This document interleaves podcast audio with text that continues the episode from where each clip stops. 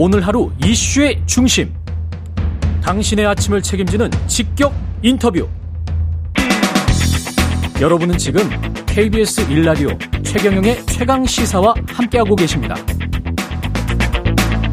네, 고 최수근 상병 순직 사건에 대해서 박정훈 대령 전 해병대 수사단장이 국방부 장관 등에게 보고한 보고서 일부가 케이비에스 등을 통해서 공개가 됐습니다.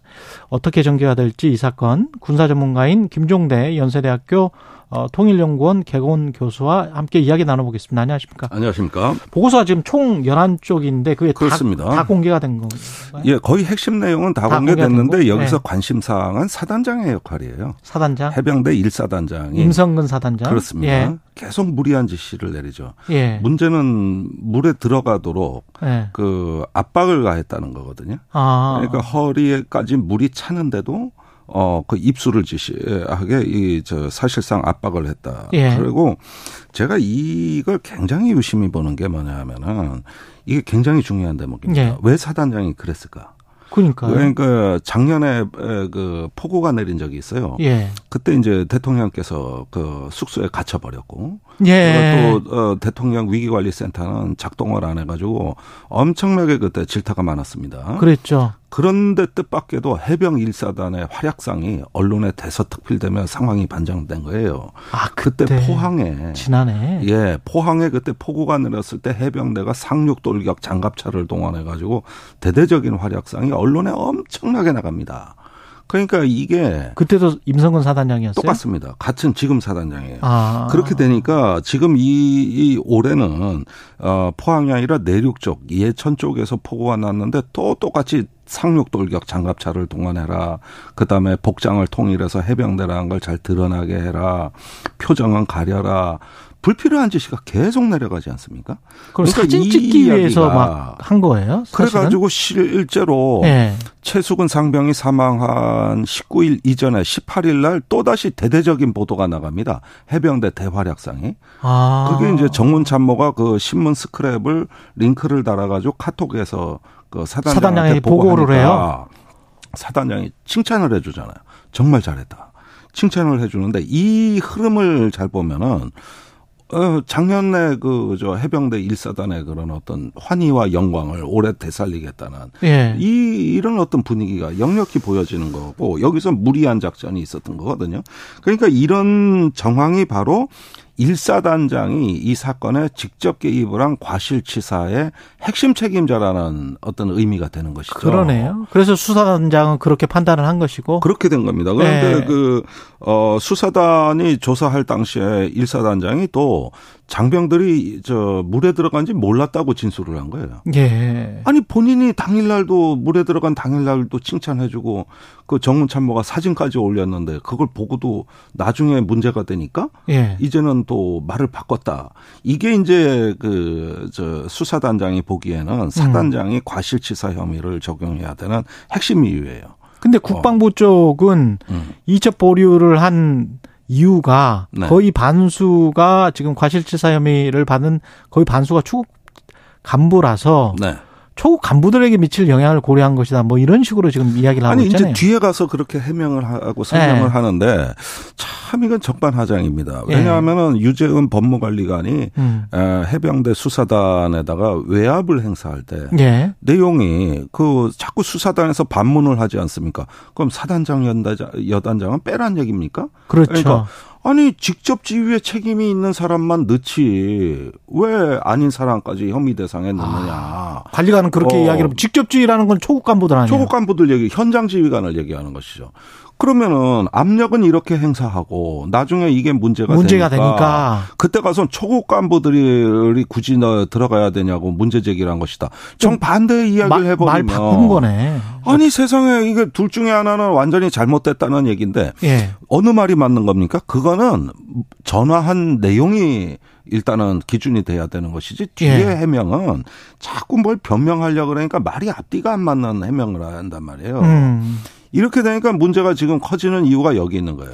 그러니까 수사단장이 이게 무리한 어떤 일 사단장의 지시가 있었다. 그래서 일 사단장이 과실치사 혐의가 있다라고 네. 판단한 구체적인 근거, 이유는 뭐라고 어, 보세요? 아, 그 수사단이 말이죠. 예, 수사단이. 예, 그거는 저기 그 카톡입니다, 주로. 카톡. 그 사단장 지시사항이 계속 하달되거든요. 아. 그리고 당일날 아침에도 하달됐거든요. 아. 또 해병대 일사단장이 또 현장을 방문해가지고 예. 뭐 경례를 똑바로 안 한다, 복장 통일해라, 바둑판식으로 수색을 해라. 보호장비에 관해서는 이야기가 없었고 한마디도 없고. 안전에 관해서 딱 한마디 얘기 나온 건 휴식할 때 안전에 유의해라. 아. 임무 수행 중이 아니고. 그럼 구명조끼나 이런 이야기가 없고. 없고, 없고. 그러니까 이거는 사진 찍기 위한 행사예요. 제가 아. 보기에는. 그러니까 이것이 초급 간부들에게 전달이 돼서 똑바로 하라 그랬거든요. 법상으로 예. 전달된 것도. 똑바로 지휘해라. 이렇게 되면서 이제 계속 압력이 행사되니까 이럴 때 이제 군인은 복종해야 될 그렇죠. 것이고. 그렇게 지시를 했으면. 예. 그래서 예. 직접적인 책임이 있다고 보는 건데 그 뒤에 이 수사가 막상 시작되자 말 바꾸기를 하는 걸로 보이는 거예요. 그러니까 경찰에서 이걸 빨리 수사해달라고 이첩을 해야 되는 것이죠. 그렇죠. 그런데 음. 이첩을 했는데 이첩을 이제 보류 지시를 하고 그 과정에서 음. 대통령실이 있었던 거 아니냐라는 네. 의혹인데 음. 그것과 관련해서는 대통령실은 아, 그 사람 얼굴도 모른다. 네. 김태효 차관은 이제 그렇게 이야기를. 김태효 일 차장은 그렇게 이야기를 하고 있잖아요. 예. 그런데, 예. 아, 이게 언론이 조금 놓친 중요한 부분이 있더라고요. 어떤 게 있습니까? 일 차장 김태효 그 엠비 당시에 예. 대외전략 비서관 음. 그렇게 얘기할 수도 있다고 저는 봐요. 음. 그 말단 소령까지 뭐 내가 다 아냐 이런 얘기인데. 그렇죠. 예. 그때, 그때 뭐 행정관일 때는 소령이었지. 제가 선의로 해석해서. 예. 아니, 같은 사무실에 아무리 소령이건 뭐 음. 행정요원이건 간에 왜 왜 모릅니까? 작은 사무실에서. 음. 그런데 그것까지 인정을 하자 이거예요. 예. 더 중요한 인물이 있다는 걸 왜 언론이 놓치고 있나 모르겠어요. 일 차장 말고 이 차장 임종득 예비역 소장.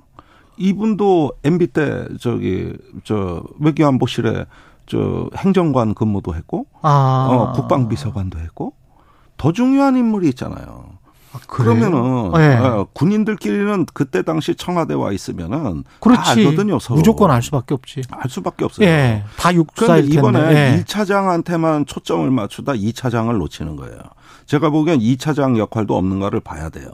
그러네. 그런데 지금 이 네. 국방부 담당은 이 차장실입니다.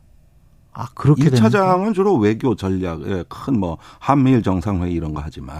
만약에 같이 근무한 걸로만으로 의혹을 제기한다면 이 차장에 관해서도. 이 차장이 더 중요하죠. 봐봐야 된다. 그러니까 전체가 다 이명박 정부 사람이에요. 지금 안보실하고 국방부가. 그러네요. 그래가지고 왜 일 차장한테만 언론이 주목하냐. 이건 중요한 건 뭔가 놓치고 있는 거고. 그러네요. 그 다음에 그, 어, 이, 이, 지금 임종득 이 차장이 오들 그 당시, 그 음. 작년에 부임하고 얼마 있다 폭우 사태가 났을 때, 예. 그 용산에 있는 대통령 위기관리센터에서 이 해병대 활약상이 대통령한테 보고가 됐다고요.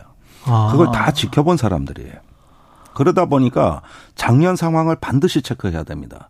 왜 올해 이런 무리한 수색과 비극적인 사망, 사고가 있었는가를 그러네. 그 이유를 캐내야 되는 거고 예. 그다음에 지금 저기 경북경찰청이 순순히 이첩받은 서류를 국방부 검찰단에 돌려줬다는 거 아닙니까? 돌려줬죠. 예. 어, 경찰은 어떤 외압을 받았는가 이걸 반드시 봐야 되는데 아. 이걸 내줄 수가 없거든요. 정식으로 이첩받은 서류를. 왜 줬느냐? 네. 누구한테 전화 받았느냐? 예. 네.